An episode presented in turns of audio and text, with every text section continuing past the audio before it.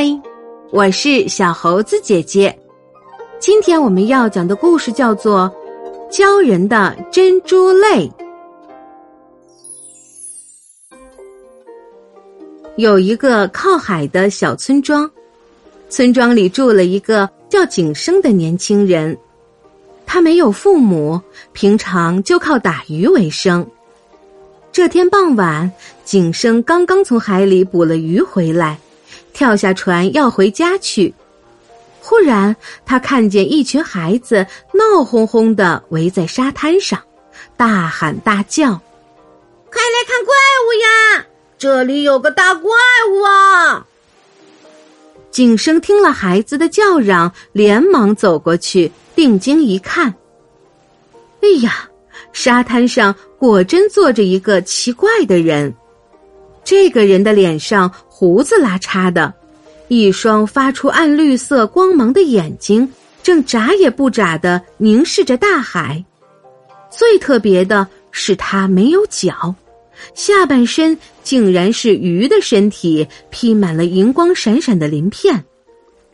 景生心里暗暗吃惊，他先把孩子赶走，再上前问道：“请问这位大哥？”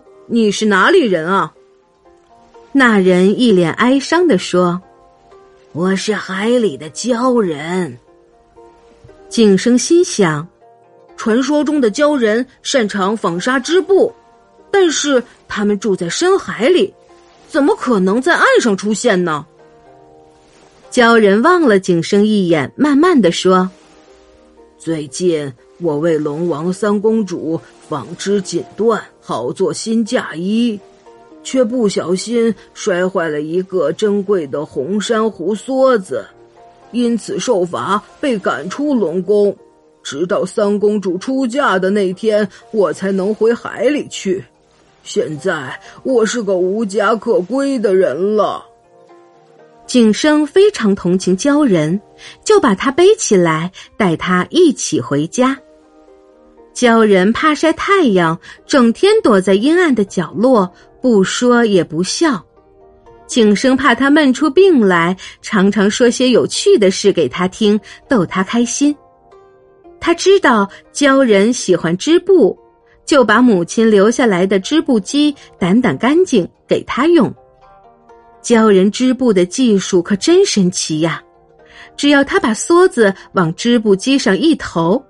布就叽叽叽叽织得飞快，更神奇的是，他织的布花色特别美丽，有时织出七彩斑斓的鱼虾，活跳跳的，像是要跃出水面；有时织出壮丽的浪潮，一波波像在朝前推涌。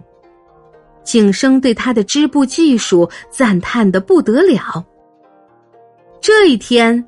景生到附近的一座昙花寺逛庙会，他在庙里闲逛了一会儿，无意中看到了一个天仙似的姑娘搀扶着一个衣着华丽的贵妇人，跪在佛像前烧香祈祷。景生看那姑娘温柔美丽，不自觉的一直跟在她身后。姑娘瞧景生失神的样子，对他浅浅一笑，就和贵妇人一起出了庙门。景生回家后一直无法忘怀那姑娘，他费尽心思，终于打听出那姑娘名叫陶万珠。他父亲过世后，留下些产业给母女俩过日子。鲛人知道景生的心事，就挑了几匹花样色泽特别好看的布给景生。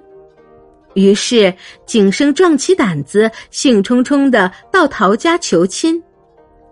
陶夫人接过那几匹布一看，惊讶极了，简直不敢相信，人间居然会有花色这么美、质地这么细致的布。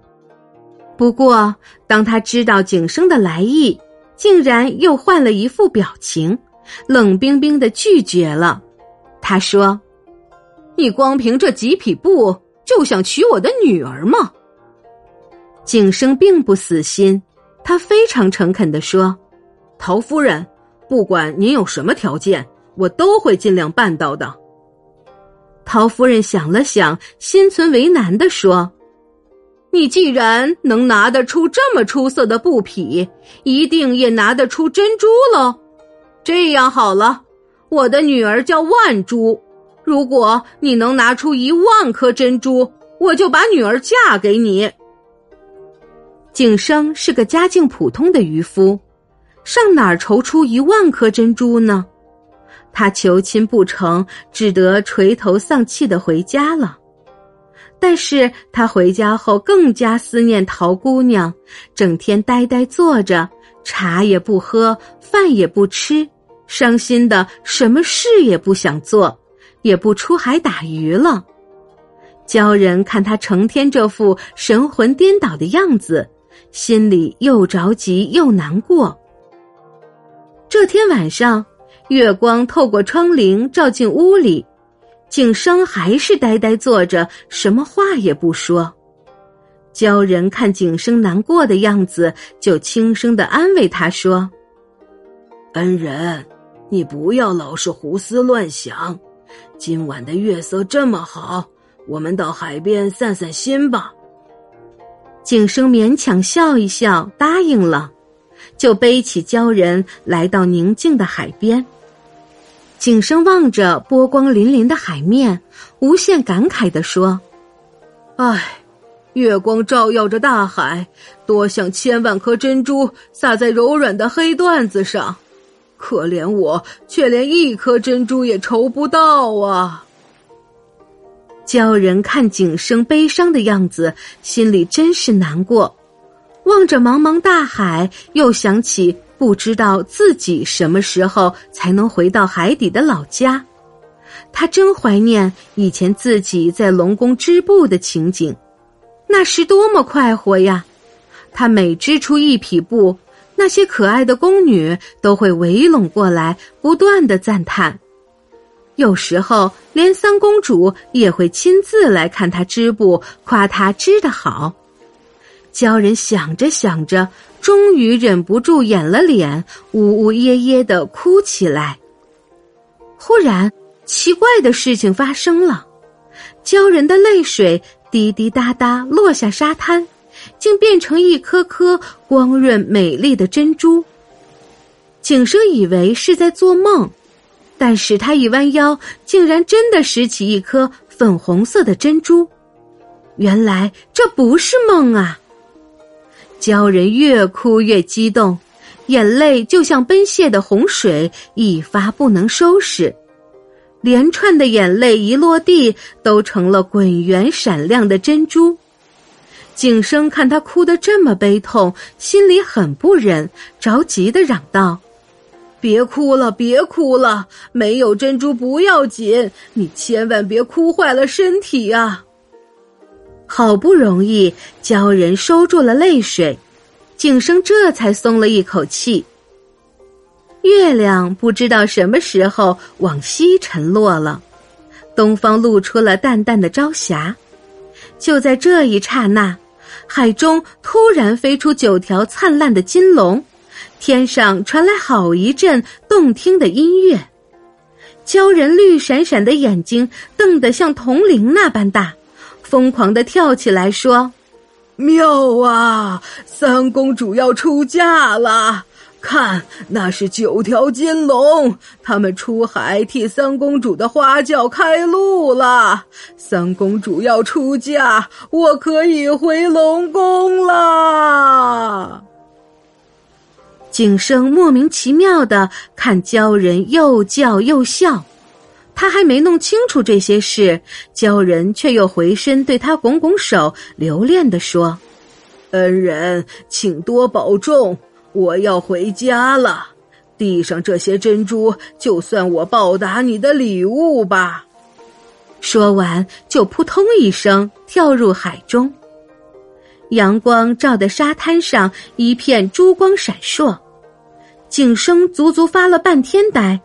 这才拾起一颗颗珍珠，摇摇晃晃的上陶家去求亲。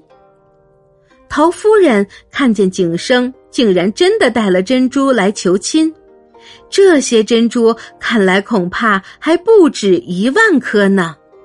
他便心花怒放的答应把女儿嫁给景生。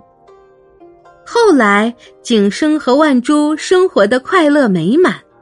他们为了纪念鲛人，还特别把第一个孩子的名字取名为孟郊呢。